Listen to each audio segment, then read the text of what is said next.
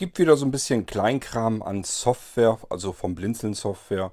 Möchte ich euch vorstellen, kann ich sogar direkt am Computer machen, weil ich gerade hier den Rechner, den Molino-Computer von Heinz-Peter am Wickel habe. Dann hört ihr auch gleich, dass das gute Stück fertig eingerichtet ist. Und ich kann euch gleichfalls hier eben zeigen, was ich mit den kleinen Programmen zugegebenermaßen auf diesem Computer anstellen kann.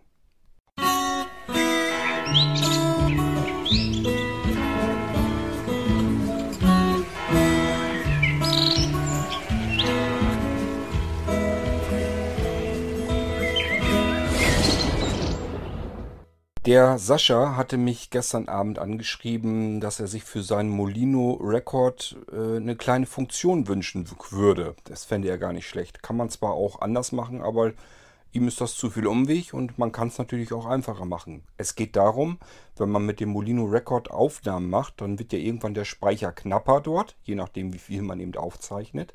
Passt eine ganze Menge rauf, aber man löscht das ja auch nicht immer runter und irgendwann wird es halt knapper.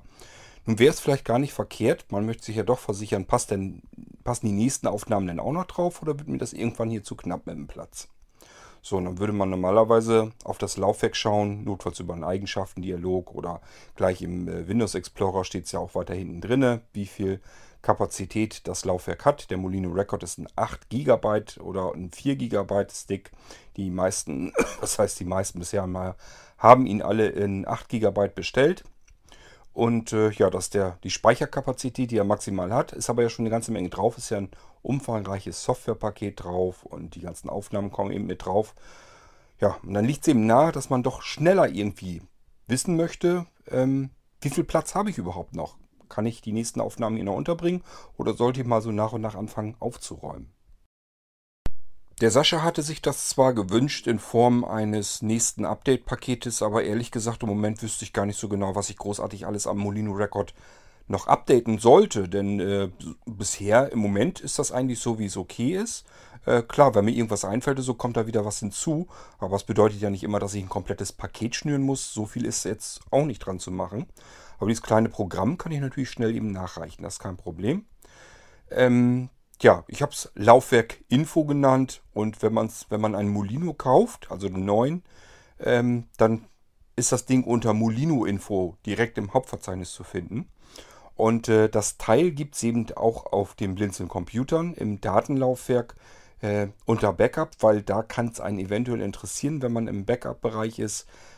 Kann ich denn überhaupt noch Sicherungen hier anstellen? Könnten die hier noch gespeichert werden oder habe ich gar nicht so viel Speicherplatz auf meinem Laufwerk?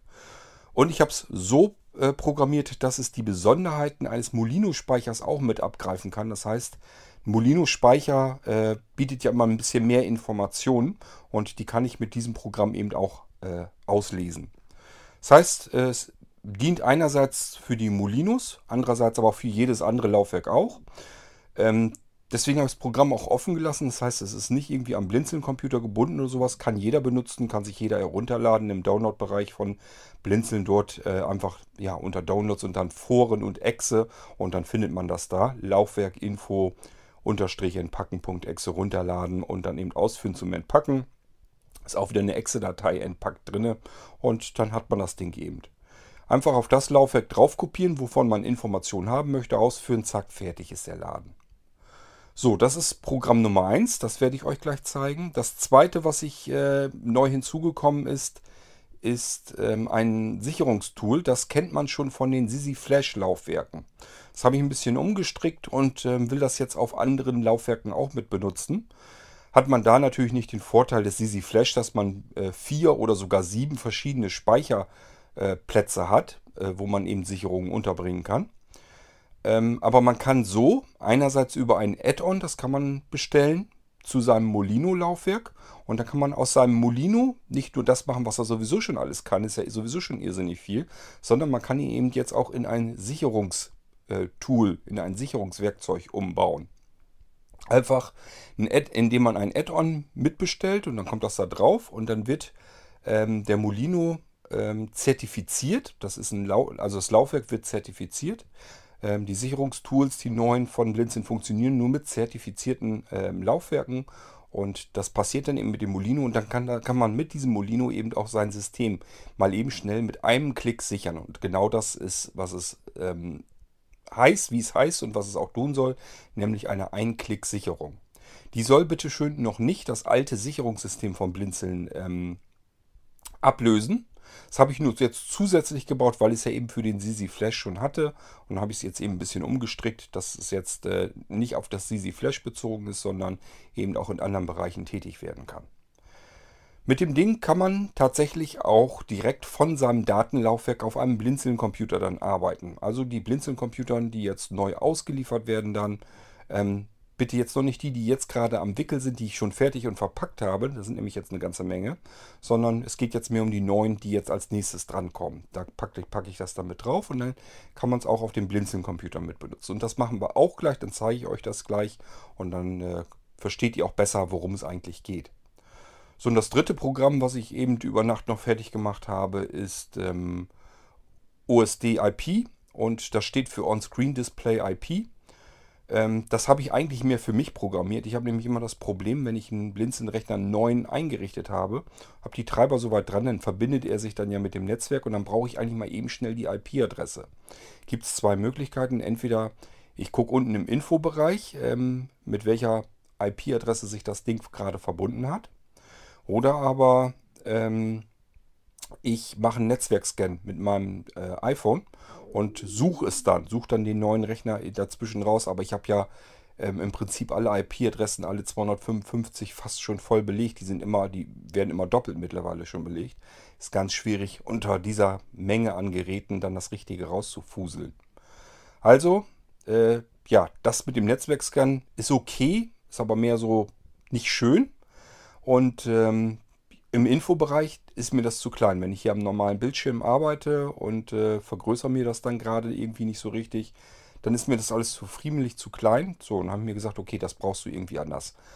Ich brauche ein Programm, das führe ich aus und dann soll es die IP-Adresse des Rechners und den Host des Rechners, auf dem es gestartet wird, bildschirmfüllend quasi anzeigen. Also so breit wie der Bildschirm ist, komplett ausnutzen, in Großschrift eben.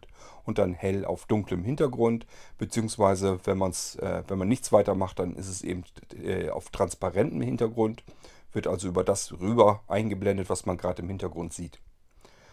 Damit Blinde damit auch was anfangen können, ich weiß nicht genau, ob dieser Bezeichner, ob der überhaupt mit erkannt wird vom Screenreader, ist ja wie gesagt eine gesonderte Schrift, die bildschirmfüllend gezeichnet wird. Falls er aber nicht mitkommt, macht nichts. Ich habe das Programm gleich so gemacht, dass es dann eben mit ansagt, welche IP-Adresse der aktuelle Rechner hat.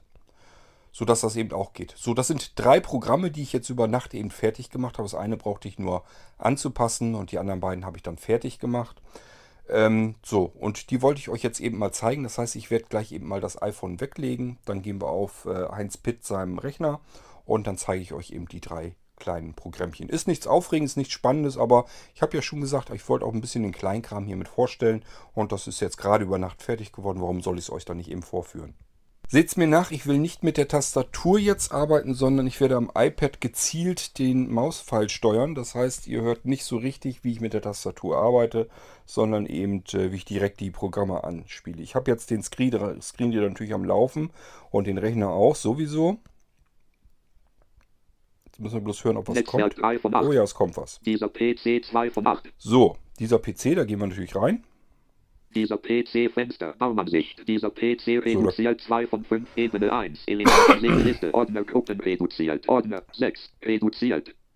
Kann ich euch dann auch mal gleich vorführen, welche Laufwerke man eigentlich findet auf so einem Molino-Computer. Oben ist nämlich als erstes mit drin. Geräte und Laufwerke, Gruppen erweitert. Papierkorb 7 von 10. Da ist der Papierkorb einfach mit eingeblendet. Den kann man mit direkt von hier aus erreichen, sodass man ihn gar nicht unbedingt vom Desktop erreichen kann. Man kann ihn auch überall im Explorer erreichen. Das ist eine Besonderheit von den Blinzeln-Computern. Wir gehen weiter. Das Laufwerk kennt wahrscheinlich jeder. Windows 10, C, 8 von 10. So, ist auch klar, da ist das Betriebssystem drauf. Können wir übrigens auch mal reingehen, dann seht ihr, dass das auch schön Windows aufgeräumt 10, ist. C, da ist nämlich Liste, drauf. Benutzer nicht ausgewählt, 1 von 3 ausgewählt. Das Benutzer, dann haben wir noch Programme 2 von 3. Und dann haben wir noch Windows 3 von 3. So, mehr ist da nicht. Nicht ausgewählt. Das war's. Sind nur diese 3 Ordner zu sehen auf dem Laufwerk. Tatsächlich sind es noch versteckte mehr. Aber das sind die, die eben sichtbar sind. Und ihr habt gemerkt, hier ist kein Programme x86 mit drin. Das ist immer das Zeichen dafür, dass wir es mit Windows in 64-Bit zu tun haben. Haben wir in dem Fall nicht. Ist der kleine Molino, also nicht der Extreme. Der hätte 64-Bit Betriebssystem drauf. Der Molino Plus, den Heinz-Peter bekommt, der hat ein 32-Bit Betriebssystem drauf. Und deswegen fehlt dieser zweite Programmordner. So, und dann gehen wir mal wieder zurück, weil wir interessieren uns ja nicht für Windows, sondern für das nächste Laufwerk. Das habt ihr dann auch immer mit drauf auf dem Blinzeln-Computer und das ist das hier. Daten, D, 9 von 10. Daten, da gehen wir auch mal rein. Daten, D, Elementansichtliste, Backup nicht ausgewählt, 1 von 4 ausgewählt. Backup, da sind tatsächlich gleich die Sachen drin, die ich euch zeigen will. Ich will euch aber erst zeigen, was wir noch haben. Also Backup ist klar, da kommen die ganzen Sicherungen rein.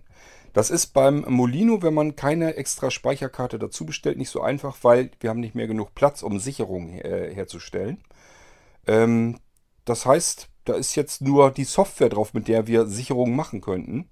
Und wir können jetzt eigentlich nur zusehen, dass wir uns irgendein anderes Laufwerk zulegen und dann da drauf sichern mit den Programmen, die in diesem Verzeichnis drin sind. Wenn das Datenlaufwerk groß genug ist, genug Kapazität hat, ist natürlich kein Problem. Dann können wir gleich von dort aus die Sicherungsprogramme natürlich benutzen, um das Betriebssystem auch im laufenden Betrieb eben zu sichern. So, was haben wir denn noch so? Dateien 2 von 4. Dateien habe ich euch schon mal erklärt. Da kommen alle, sollte man alle Dateien reinpacken. Da sind auch schon verschiedene Verzeichnisse drin. Alles schön einsortiert und so weiter. Da sind Bücher und sowas drin schon. Ja, wenn ihr vernünftig seid und das richtig machen wollt, dann speichert ihr dort in dieses Verzeichnis, also auf dem Datenlaufwerk in das Verzeichnis Dateien. Dort legt ihr eure ganzen Dateien ab, die euch wichtig sind. Warum? Ganz einfach, wenn ihr mal euer Windows-Laufwerk wiederherstellt, dann könnt ihr das einfach so tun, passiert nichts mit. Eure Dateien sind ja auf dem Datenlaufwerk. Würdet ihr die Dateien auf das Windows-Laufwerk, also auf C, abspeichern, so wie Microsoft das vorgesehen hat, und ihr macht eine Wiederherstellung und denkt nicht daran, vorher die Dateien zu sichern, oder aber es ist gar nicht mehr möglich, weil das ganze System gar nicht mehr funktioniert, dann habt ihr ein echtes Problem. Ihr überschreibt dann das Laufwerk mit einem älteren Stand und da fehlen dann eventuell eben auch wichtige Dateien. Nämlich die, die nach dieser Sicherung, die ihr vorher gemacht habt, dann erstellt wurden. Die sind dann futsch. Deswegen einfach auf dieses Laufwerk hier packen, dann kann euch das nicht passieren. Dann kann man Windows in jedem Moment, ohne drüber nachzudenken, wiederherstellen. Und dann läuft Windows wieder und die Dateien sind eben sicher auf dem Datenlaufwerk in diesem Verzeichnis Dateien. So, was haben wir noch? Software 3 von 4. Ist ganz klar, da ist die ganze Software drin, Systemprogramme, ein paar Updates, Hilfsmittel, alles Mögliche ist in dem Verzeichnis drin. Und dann haben wir noch System 4 von 4. In System ist eben das drin, was so ein bisschen zum System dient, beispielsweise Installationsdatenträger, Datenträger mit besonderen Funktionen, beispielsweise ein NVDA als CD-Variante, die kann man sich einfach brennen und dann kann man die CD in beliebige Rechner tun und dann davon direkt den NVDA starten. Was ist noch drin? PXE-Netzwerkstart, CD ist mit drin. Wenn man also einen Rechner hat, der von sich aus nicht von einem Laufwerk, das irgendwo im Netzwerk sich befindet, starten kann, das gibt es solche Möglichkeiten. Dann kann man es eben über diese zusätzliche CD machen, die kann man sich also auch brennen, davon starten und dann geht das. Beim Molino-Computer, der hat natürlich kein eingebautes CD-Laufwerk, wie soll er auch, das ist ein etwas zu dick geratener USB-Stick, da passt kein Laufwerk rein. Das heißt, da muss man erstmal ein CD-Laufwerk andocken per USB und kann dann eine ISO-Datei eben als CD brennen und von der CD starten und dann würde der Molino-Computer tatsächlich auch von einem Laufwerk booten können, das sich im Netzwerk irgendwo dann befindet. So, und dann sind noch Treiber und so weiter drauf und wer bestellt hat, das Treibersystem, mit dem man Treiber sichern kann, exportieren, importieren, vorbereiten für den Molino-Start, alles Mögliche kann man damit machen. So, und jetzt sind wir die Verzeichnisse durch. Ich habe euch aber schon gesagt, das, was jetzt neu ist, was ich euch zeigen will, ist hier drin. Backup 1 von 4. Die älteren Molinos, die haben schon dieses hier. Elementansichtliste, Quick Backup für USB, Quick Backup für USB markiert. Quick Backup für USB, das heißt, das ist ein Programm, damit kann man das System eben aussichern. Das packt man sich auf irgendein USB-Laufwerk, das man hat, also eine USB-Festplatte am besten.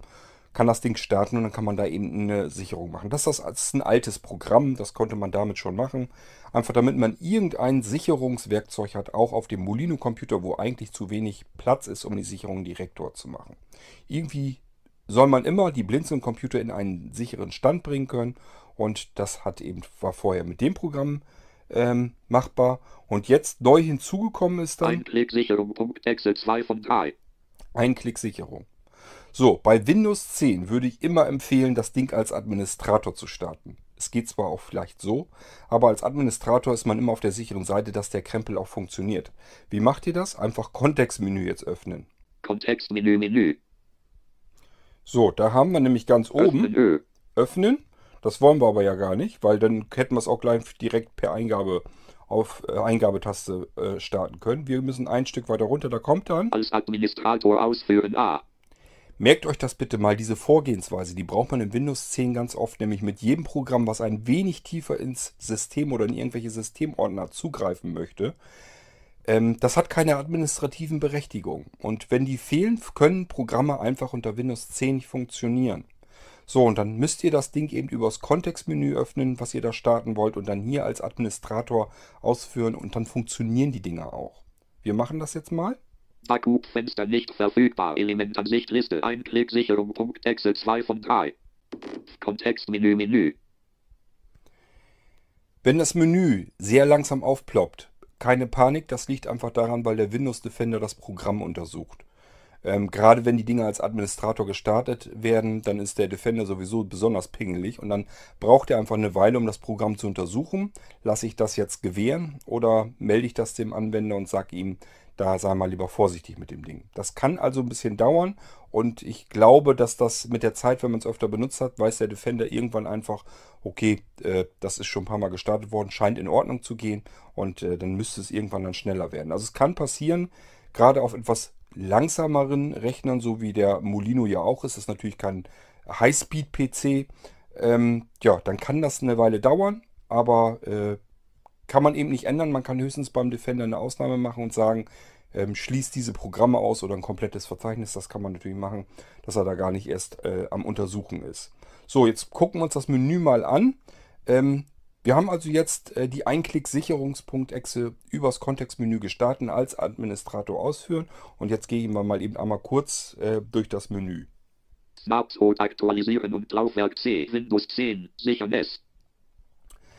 Ihr merkt, das Programm arbeitet mit Snapshot. Keine Sorge, das ist hier jetzt nicht drin, macht aber nichts. Das holt es sich selbstständig aus dem Internet. Das würde dann jetzt auch eine ganze Weile dauern.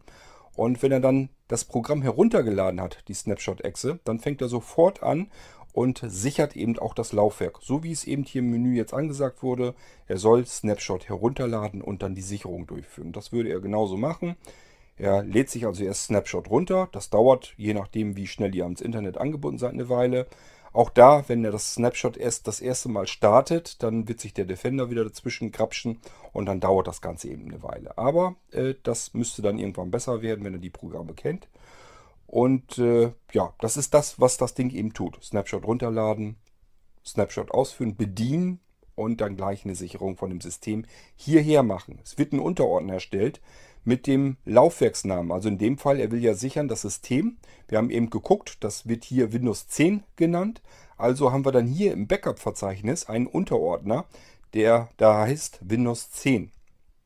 Das macht hier auf diesem Molino jetzt keinen Sinn, diese Sicherung zu starten, hier auf dem Datenlaufwerk. Warum nicht? Das sehen wir uns dann gleich an, wenn ich das andere Programm euch zeige. Wir gehen jetzt in den Menü, in den zweiten Menüpunkt. Laufwerk C, Windows 10, sicher nicht verfügbar L. Ist nicht verfügbar, weil es keine Snapshot gibt. Wenn wir nämlich die Snapshot einmal runtergeladen haben, können wir auch in diesen Punkt hier gehen. Dann muss er das nicht nochmal neu herunterladen. Der erste Punkt bleibt aber, damit man jederzeit sagen kann, okay, ich möchte jetzt Snapshot aber erstmal aktualisieren. Und dann möchte ich, dass er das Ding sichert. Wir können aber auch sagen, okay, die Snapshot hat er runtergeladen und ich habe meine Lizenzdatei dazu gepackt. Und dann kann man eben sofort loslegen hier im zweiten Menüpunkt. Dann geht er sofort daran, das Systemlaufwerk zu sichern. Ansonsten sind die Menüpunkte gleich. Das erste lädt erst die Snapshot runter, macht dann die Sicherung. Der zweite Menüpunkt lädt Snapshot nicht herunter, sondern macht sofort mit der Snapshot, die dann vorhanden ist, die Sicherung. So, und das ist hier, der Menüpunkt ist gar nicht verfügbar. Liegt daran, weil die Snapshot-Exe bisher noch nicht heruntergeladen wurde. So, dann gehen wir in den nächsten Menüpunkt. Sicherungsdatei als virtuelles Laufwerk öffnen es. Wenn wir denn eine Sicherung gemacht haben, dann sind das ja SNA-Dateien.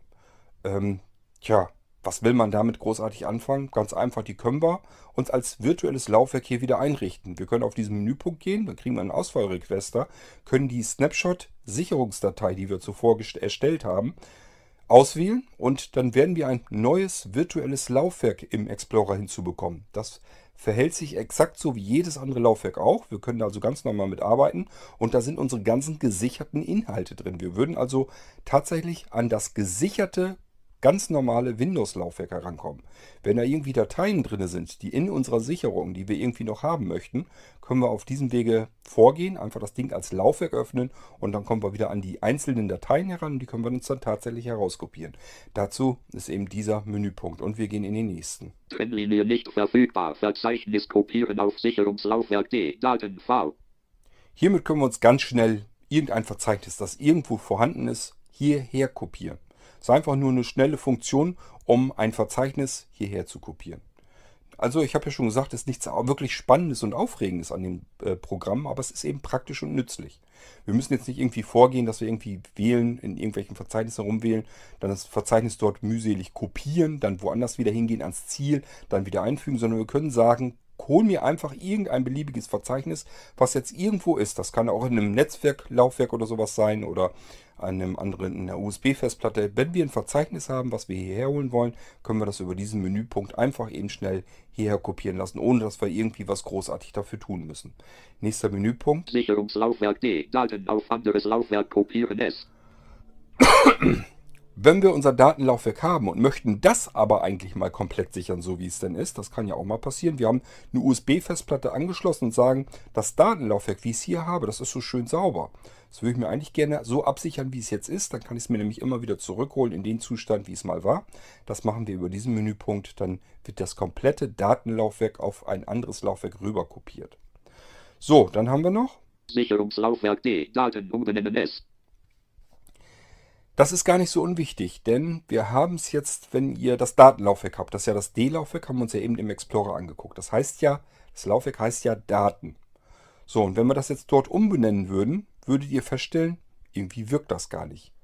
Es gibt Leute, die schreiben sich beispielsweise ganz gerne den Buchstaben vor die Laufwerksbezeichnung, sodass das Datenlaufwerk dann heißen würde D-Daten. So, könnt ihr natürlich machen, ist ja kein Problem. Wenn ihr es aber auf gewohnte Weise macht, dass ihr einfach nur das Laufwerk umbenennt, werdet ihr merken, irgendwie bringt mir das gar nichts. Das heißt ja immer noch Daten im Explorer. Das ist kein Problem, das könnt ihr über diesen Menüpunkt nämlich ganz einfach umbenennen. Das heißt, hier kommt einfach nur eine Eingabeaufforderung, wo wir den neuen Namen eintippen sollen und dann wird das eben umbenannt. Also kann man hier drüber sehr komfortabel mal eben Laufwerke umbenennen. So, dann nächster Menüpunkt. Trennlinie nicht verfügbar, Einklick-Sicherung, Laufwerk D, Daten ist nicht zertifiziert, nicht verfügbar 1.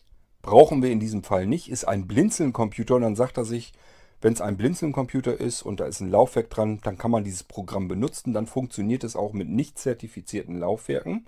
Und deswegen klappt das Ganze hier auch auf dem Blinzeln-Computer, das Programm, ganz normal. Wenn ihr dieses Programm auf irgendeinen beliebigen anderen Datenträger rüber kopiert und diesen Datenträger in einen fremden Computer steckt, werdet ihr merken, dass dieses Programm hier nicht funktioniert. Dann muss es nämlich zertifiziert werden. Zum Zertifizieren brauchen wir einen Eingabecode, brauchen wir einen Schlüssel. So, den bekommt ihr von mir so nicht. Hoppla. Das ist Heinz-Peter sein PC, der sagt einem stündlich die Uhrzeit an. Das kann man übrigens selbstverständlich abschalten, aber standardmäßig ist es eben aktiviert. Machen die Blinzeln-Rechner also so, dass sie dann eben den Kuckuck stündlich machen und dann die Uhrzeit sagen. Und ihr wisst jetzt auch, wir haben es 12 Uhr. So, also das ist der Programmpunkt eigentlich für den Administrator, in dem Fall eigentlich mehr so für mich gedacht, damit ich ein Laufwerk zertifizieren kann. So, das ist also gar nicht für euch unbedingt gedacht. Hier ist es sowieso ausgegraut, weil es ein Blinzeln-Computer, da könnt ihr das Ding auch benutzen, ohne dass es zertifiziert sein muss. Benutzt ihr das Programm an einem fremden Rechner, werdet ihr merken, mit dem Programm hier könnt ihr an einem fremden Rechner nicht arbeiten. So, dann haben wir noch Einklick-Sicherung V.1.1.0 Informationen 1. Einfach nur ein Info-Requester. Relativ unspektakulär, brauchen wir jetzt gar nicht auszuprobieren. Dann haben wir noch Einklick-Sicherung V.1.1.0 beenden 1. Einklick-Sicherung V.1.1.0 beenden 1. Das ist, um den ganzen Vorgang hier abzubrechen und zu beenden. Und das ist das, was wir jetzt machen werden, denn das sind die Menüs. Mehr wollte ich euch gar nicht zeigen. Das ist nur eine einfache... So, Programm hat sich noch eben schnell verabschiedet. Das ist das Programm, das Einklick-Sicherungssystem auf dem Datenlaufwerk im Verzeichnis Backup, wenn man Rechner bekommt, die dann jetzt als nächstes fertig gemacht werden. Weil... habe jetzt erst das Programm fertig, sind aber die nächsten Rechner ja schon verpackt und deswegen, die packe ich jetzt nicht nochmal aus und spiele das rüber. Wenn ihr das dann haben wollt, keine Sorge, das Ding wird natürlich veröffentlicht, könnt ihr dann euch dann auch selber runterladen, hier ins Verzeichnis reinpacken, wird dann genauso funktionieren, wie dieses Ding hier jetzt klappt. Dass ihr aber Bescheid wisst, es gibt ein zusätzliches Einklick-Sicherungssystem und ihr habt eben gemerkt, einfacher geht es nicht. Man kann ein Laufwerk, das Systemlaufwerk, nicht einfacher sichern. Es ist wirklich ein Einklick-Sicherungssystem. Man geht da drauf und sagt, jetzt sichere mir das laufende System. Und das funktioniert auch so. Das heißt, man hat jetzt, wenn man das einmal ausgewählt hat, hat man nichts weiter mit dem Ganzen zu tun. Der sichert komplett automatisch durch, prüft nochmal nach, ob das richtig gesichert wurde. Und ja, das war es dann eigentlich. Kommen wir jetzt zu dem nächsten Programm, was ich fertig gemacht habe. Das ist dieses Laufwerk-Info, was ich für Sascha mit fertig gemacht habe. Natürlich habe ich das dann gleich so gebaut, dass man es für alles Mögliche benutzen kann. Wir haben nämlich jetzt ein weiteres Problem. Ich habe ja hier ein Datenlaufwerk und ich würde jetzt hier gerne eine Sicherung machen. Kann ich das überhaupt noch? Müsste ich jetzt erstmal gucken, wie viel Platz habe ich hier eigentlich noch? Klar, kann ich auf ein Laufwerk gehen, einen Eigenschaftsdialog öffnen und so weiter. Gibt verschiedene Möglichkeiten, gibt aber eben auch dieses Programm hier, ist auch im Verzeichnis Backup auf dem Datenlaufwerk, das nennt sich Laufwerk-Info.exe3 von 3. So, das muss jetzt nicht tiefer ins System eingreifen. Das heißt, da können wir einfach ausführen, das müssen wir jetzt nicht als Administrator öffnen. Das mache ich mal und dann wisst ihr auch gleich, was das Ding für eine Funktion hat. Ist nichts Aufregendes, habe ich schon jetzt mehrfach erzählt. Ich will euch bloß die Spannung rausnehmen. Ich versuche euch hier nicht irgendwas ganz Tolles zu präsentieren, sondern was ganz Simples und Einfaches, was aber trotzdem eben in der Praxis deswegen umso nützlicher ist. Dinge, die einfach sind, die benutzt man nämlich auch und deswegen ist das eben dann auch nützlich. So, ich führe das Ding mal aus und dann hören wir uns mal an, was NVDA dann zu sagen hat. Laufwerk-Info Version 1.0.4 Copyright 2017 die Blinzeln C. Hagen Dialogfeld Laufwerksinformationen Computer Blinzeln Benutzer Anwender Laufwerk D. Typ Wechsel Laufwerk Name Datenlabel Datenautostart Backup Einklick-Sicherung.exe Info Blinzeln Datenlaufwerk Copyright 13. August 2017 C. Hagen Seriennummer minus 1.191.851.739 Dateisystem NTFS Kapazität 7,30 GB verfügbar, 1,30 GB, danke. So, war eine ganze Menge Informationen zu eben diesem Laufwerk. Ich sag's euch nochmal, ich lese euch das nochmal vor. Wir bekommen also an Informationen erstmal, auf welchem Computer ist dieses Laufwerk hier überhaupt, dann der Benutzer, dann bekommen wir mit, welcher Laufwerksbuchstabe, ist ganz klar, ist ja auch nicht verkehrt. Den Typ des Laufwerks bekommen wir mit, das heißt, er erkennt natürlich, ob es ein Wechseldatenträger ist, ein lokales Laufwerk, ein Netzwerklaufwerk, eine RAM-Disk, was gibt es denn noch, optische Laufwerke, CD, DVD, Blu-ray-Disk und so weiter. Die erkennt er, erkennt, auf welchem Laufwerk er gerade gestartet wird, zeigt das im Typ an. Dann haben wir natürlich den Namen, das ist der Datenträger, Name. Das muss man unterscheiden. Es gibt einen Datenträgernamen und es gibt ein Label. Und in diesem Fall hier bei dem Datenlaufwerk sind Name und Label gleich, beides Daten. Und ja, das Label, das wird eigentlich von der Autorun-Inf-Datei vorgegeben. Und der Datenträgername ist eben das, was der Datenträger wieder benannt wurde. Wenn man den Datenträger umbenennt, macht das noch immer keinen Sinn, weil das Label ist in der Priorität höher. Das heißt... es bleibt dann bei Daten. Man muss also das Label umändern. Und das kann man eben, wie ich das eben schon gezeigt habe, man kann es allerdings auch von diesem Programm aus, das zeige ich euch dann gleich. Wir haben dann Label und dann haben wir, ich muss mal gucken, Autostart. Dahinter steht, welches, wenn es ein Programm gibt, was als Autostart für dieses Laufwerk definiert ist, das gibt es. Das wird auch in der Autorun-Inf definiert. Dann wird einem das hier mit angezeigt. Dann kann man mal eben... sich das anschauen, was wird eigentlich übers Menü automatisch hier gestartet oder was soll damit gestartet werden übers Menü. So, dann Info, das ist etwas, ein Feld, das wird nur ausgefüllt sein, wenn ihr es mit einem Molino-Datenträger zu tun habt oder hier eben auch mit dem Datenlaufwerk. Das ist eine gesonderte Information, die nur die Molino-Datenträger bieten. Dann haben wir die Seriennummer des Datenträgers. Ist nicht die Seriennummer von irgendwelchen Molinos oder so weiter, sondern nur die Seriennummer des Datenträgers, denn es ist ein Laufwerk-Analyseprogramm und wir wollen nur die Seriennummer von dem Laufwerk wissen. So, dann haben wir noch Dateisystem. Hat er hier NTFS festgestellt, und wenn ihr jetzt, wenn Sascha das zum Beispiel auf seinem Molino-Record startet, dann wird er merken, das Ding hat ein FAT32. Auf dem NTFS würde die Firmware nämlich nicht zugreifen können des Molino-Record. Die anderen meisten Molino-Records haben übrigens auch NTFS. So, und dann kommt das eigentlich interessante: Kapazität. Damit ist natürlich gemeint, wie viel Kapazität hat das Laufwerk insgesamt? Wie groß ist das Laufwerk eigentlich? Das hier ist ein 8 GB Laufwerk, das Datenlaufwerk, und das hat jetzt dann netto, also das sind ja immer Bruttowerte, netto kommen dabei raus 7,3 GB. Und verfügbar davon sind auf diesem Laufwerk hier noch 1,30, glaube ich, soweit ich das sehen kann. So, das sind die Informationen zu dem Laufwerk, und die können wir hier mal eben dann analysieren und uns anzeigen lassen. Wir haben eine Schaltfläche Danke, die hat er noch mit vorgesagt. Wenn wir da drauf gehen, ist einfach diese Information wieder weg und das Thema ist erledigt. Wir haben aber noch eine zweite Schaltfläche, die nennt sich nämlich Umbenennen.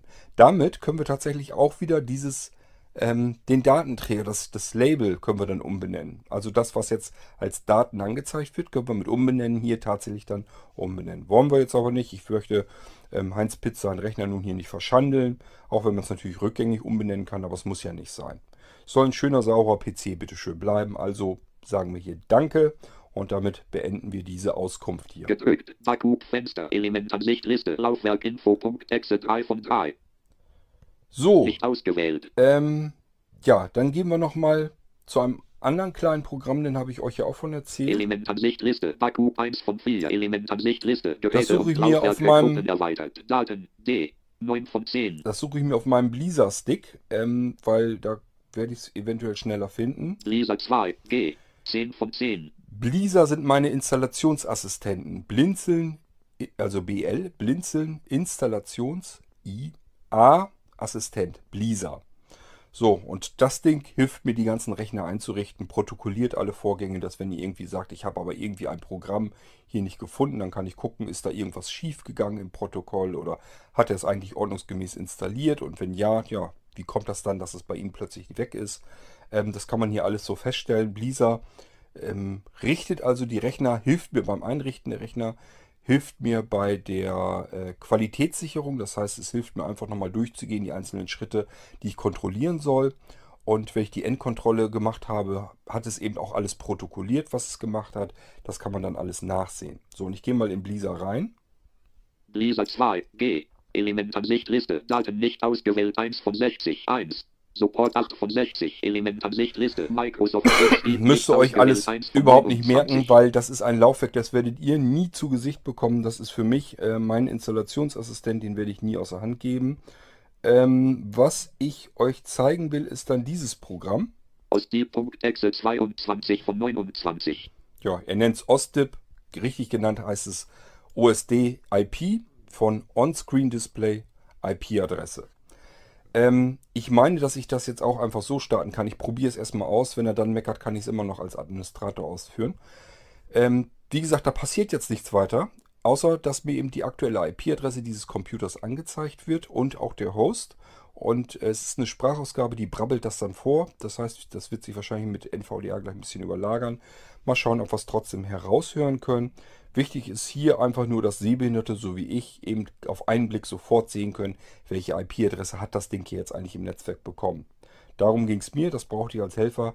Habe ich euch aber auch reingepackt. Heinz-Peter hat es auch schon auf dem Datenlaufwerk unter Software-Systemprogramme. Dort gibt es ein OSD-IP und dort ist diese Exe auch drin. Kann er also mitbenutzen, auch wenn er sie vielleicht wahrscheinlich gar nicht gebrauchen kann. Aber das Ding, diese Programme, diese kleinen, die ich mache, die haben ja immer nur so 600 Kilobyte. Also die fressen überhaupt kein Gras und die kann man ruhig drin lassen. Bringt überhaupt nichts, wenn man die löscht. Deswegen wird der Datenträger nicht größer, deswegen hat man nicht mehr Platz zur Verfügung, also lasst es einfach drinne. Vielleicht könnt ihr es dann irgendwann dann doch mal gebrauchen. So, und jetzt starte ich das Ding mal und wir gucken mal, was er dann macht. Blinzeln mit der IP-Adresse 192.168.198.194. Der letzte Wert ist eigentlich der interessanteste, weil den Rest der IP-Adresse, den weiß man normalerweise. Man kennt ja sein Netzwerk und weiß, wie die ersten drei Stellen einer IPv4-Adresse sind. Und die letzte, das ist eigentlich die wichtige. Das ist die 194 hier bei Heinz-Peter. Das heißt, wenn ich mich jetzt mit diesem Rechner irgendwie... Supportfenster, Elementansicht, Liste aus Exe 22 von 29. Ach so. Ja, weil die Anzeige eben weggegangen ist. Deswegen hat er dann wieder was fokussiert und dann hat er das eben vorgelesen. Wichtig ist hier die letzte Zahl. Das heißt, wenn ich mit Heinz-Peter seinem Rechner mich hier jetzt verbinden will, dann weiß ich einfach, das Ding ist im Netzwerk unter 194 am Ende erreichbar. Das ist für mich die wichtigste Information, aber er zeigt eben die komplette IP-Adresse dran. Wenn das Ding jemand gebrauchen kann, ist blind und sagt, das war jetzt mir aber zu durcheinander. Es macht ja keinen Sinn, dass ich jetzt den NVDA im Hintergrund quasseln höre und die Sprachausgabe des Programms im Vordergrund auch noch. Ihr habt ja eben gehört, das klingt ein bisschen durcheinander, aber ich gehe halt davon aus, dass das Ding so vermutlich gar keiner benutzen wird. Wenn da aber einer bei ist, der sagt, ich bin aber blind und genau das Programm habe ich gesucht, einfach nochmal melden. Das kann ich natürlich gerne nochmal eben nacharbeiten, dass man es deaktivieren kann, dass man die Sprachausgabe einfach deaktivieren kann, ist kein Problem. So ein Riesenaufwand ist das nicht und deswegen einfach eben dann melden, dann mache ich euch das nochmal fertig. Ansonsten, ihr habt es gemerkt, man kann es hören, was er sagt. Und vor allen Dingen, es zeigt an, wo der Rechner sich im Netzwerk befindet. Und das war eben für mich hauptsächlich ein Werkzeug. Aber ich habe mir gesagt, wenn ich es für mich programmiere, dann kann ich es euch eben auch bereitstellen. So, und das waren die drei kleinen Helferchen, die ich eben in der Nacht jetzt fertig gemacht habe. Die wollte ich euch eben zeigen. Mehr ist es nicht. Ich habe euch ja vorgewarnt, dass es nichts Spannendes, nichts Interessantes sein wird. So, ich mache mal eben hier das Fenster wieder zu. Heinz-Peter, dein Rechner ist fertig. Ich habe mir jetzt nur eben eigentlich noch gestartet, um das zu zeigen. Ich weiß nicht, ich meine, dass du den Podcast hier ja halbwegs regelmäßig verfolgst. Jedenfalls hattest du das mal gesagt. Ich fahre den hier also jetzt runter. Taskleiste, Startfenster, Ordnerfenster, Feld suchen, Energie sparen 1 von 3. Und geh auf Herunterfahren. Navigationssicht. Und das war's. So, den Rechner kann ich auch verpacken. Geht jetzt Anfang der Woche raus, Heinz-Peter. So, und ich habe euch die drei kleinen Programmchen gezeigt, die ich euch zeigen wollte, die neu sind. Ja, das sind so Kleinigkeiten. Ich will euch die eigentlich auch ganz gerne mal mit zeigen. Ich hoffe, dass das trotzdem für euch interessant ist. Und klar, die großen Sachen will ich euch auch zeigen. Die brauchen aber ja wieder Zeit und Vorbereitung und so weiter. Deswegen habe ich mich da jetzt noch nicht so dran getraut. Diese Dinge sind aber jetzt neu und die will ich eben euch allen zeigen. Das sind immer so Kleinigkeiten, das kann man zwischendurch mal mitmachen. Ich hoffe, das ist für euch trotzdem nicht weniger interessant. Die beiden Programme, dieses OSD-IP und auch Laufwerk-Info, die könnt ihr euch kostenlos runterladen. Die laufen auf jedem Rechner, auf jedem Laufwerk. Ist also für alle da, diese Programme. Das andere, das Sicherungsprogramm, das funktioniert nur auf Blinzeln-Computern. Oder wenn man es als Add-on nimmt für sein Molino, dann kann man aus seinem Molino ein Sicherungslaufwerk machen mit diesem System. Ja, das sind so die beiden Möglichkeiten, die man hat. Und ansonsten, wer ein Sisi-Laufwerk hat, ein Sisi Flash, der kennt das auch schon. Da ist das so ähnlich, klingt ein bisschen anders das Menü, aber ist im Prinzip das Gleiche. Und ja, da kommt es ja ursprünglich auch her. Deswegen, ich habe das nur angepasst, dass man es jetzt auf dem Blinzeln-Computer benutzen kann und auf dem Molino Live-System vor allem. So, mehr wollte ich nicht machen. Die paar Sachen wollte ich euch eben hier vorstellen in Aktion. Lasst mich wissen, ob euch sowas überhaupt generell interessiert. Ob ich ab und zu wirklich öfter mal so Kleinkram zeigen soll. Wenn ich einen Rechner gerade hier am Wickel habe und mir was einfällt, dann kann ich ja irgendwie was machen, sowas. Ansonsten, ich warte ja immer noch drauf, dass ich ein bisschen Zeit kriege, dass ich einen großen Rechner einrichten kann. Den stelle ich mir dann hin. Den lasse ich dann extra als Blinzeln-Rechner fertig gemacht. Nur für die Zwecke, dass ich euch hier im Podcast alles zeigen kann. Das heißt, ich nehme mir so oder so alles nach der Reihe nach dann irgendwann vor und zeige euch Multi-Boot-System und so weiter, wie das genau läuft, was man machen kann, wie es neu startet und so weiter. Die ganzen Sicherungsmöglichkeiten, die Freigabemöglichkeiten, dass man mal eben eine FTP-Freigabe macht oder eine PHP-Freigabe. Das Wartungsassistenzsystem muss ich euch zeigen. Den Stamp-Dienst kann ich euch zeigen, was man damit machen kann. Die Fernbedienung, die Internet-Fernbedienung kann ich euch zeigen. Remote Systems kann ich euch zeigen. Ach, es gibt so viel, was ich euch zeigen kann. Virtual Systems, was man damit machen kann. Das müssen wir alles irgendwann mal durchgehen. Ist mir vollkommen klar und bewusst. Aber wie gesagt, ich muss erst einen Rechner fertig haben, den ich nur zum Podcast nehmen kann. Denn sobald ich einen Rechner habe, den ich auch zum Arbeiten nehme, ist der so vermurkst, dass das mit dem Rechner, den ihr dann frisch sauber bekommt nach Hause, hat ja eigentlich nichts mehr zu tun, deswegen möchte ich das so nicht machen. Ich möchte also diese Funktion nicht an meinem eigenen Arbeitsrechner zeigen, weil der ist komplett verhunzt und vermurkst. Da klingt das alles ganz anders, da ist das alles auch ganz anders, da funktioniert alles anders. Deswegen macht das da eben überhaupt keinen Sinn. Der ist so vermüllt, das hat gar keinen Zweck. So, und das muss ich einen Rechner extra fertig machen hier für den Podcast, das habe ich vor. Und wenn ich das habe, dann haben wir einen Blinzeln-Rechner, so wie ihr den nach Hause bekommt. Und dann kann ich euch alles der Reihe nach so nach und nach hier zeigen. So wie ihr es eben auch gehört habt, mit dem Lautsprecher vor dem Mikrofon. Ich denke mal, das klappt eigentlich ganz gut. So, und das war jetzt wieder eine Folge, logischerweise eine B-Folge. Es geht um die neuen Blinzeln-Software-Funktionen, die ich jetzt auf dem Blinzeln-Computer auch draufgepackt habe. Die wollte ich euch nur gezeigt haben. Also ist wieder tatsächlich eine B-Folge draus geworden. Und ja, ich wünsche euch einen schönen, erholsamen restlichen Sonntag. Wir haben noch Sonntagmittag. Ihr habt es ja eben gehört, 12 Uhr ist es. Lasst euch euer Mittagessen schmecken, wenn ihr noch dabei seid. Und ich würde mal sagen, wir hören uns dann sicherlich im Laufe der kommenden Woche irgendwann wieder. Und mal schauen, was mir dann als Thema einfällt. Macht's gut. Bis dahin. Tschüss, sagt euer Kurt Hagen.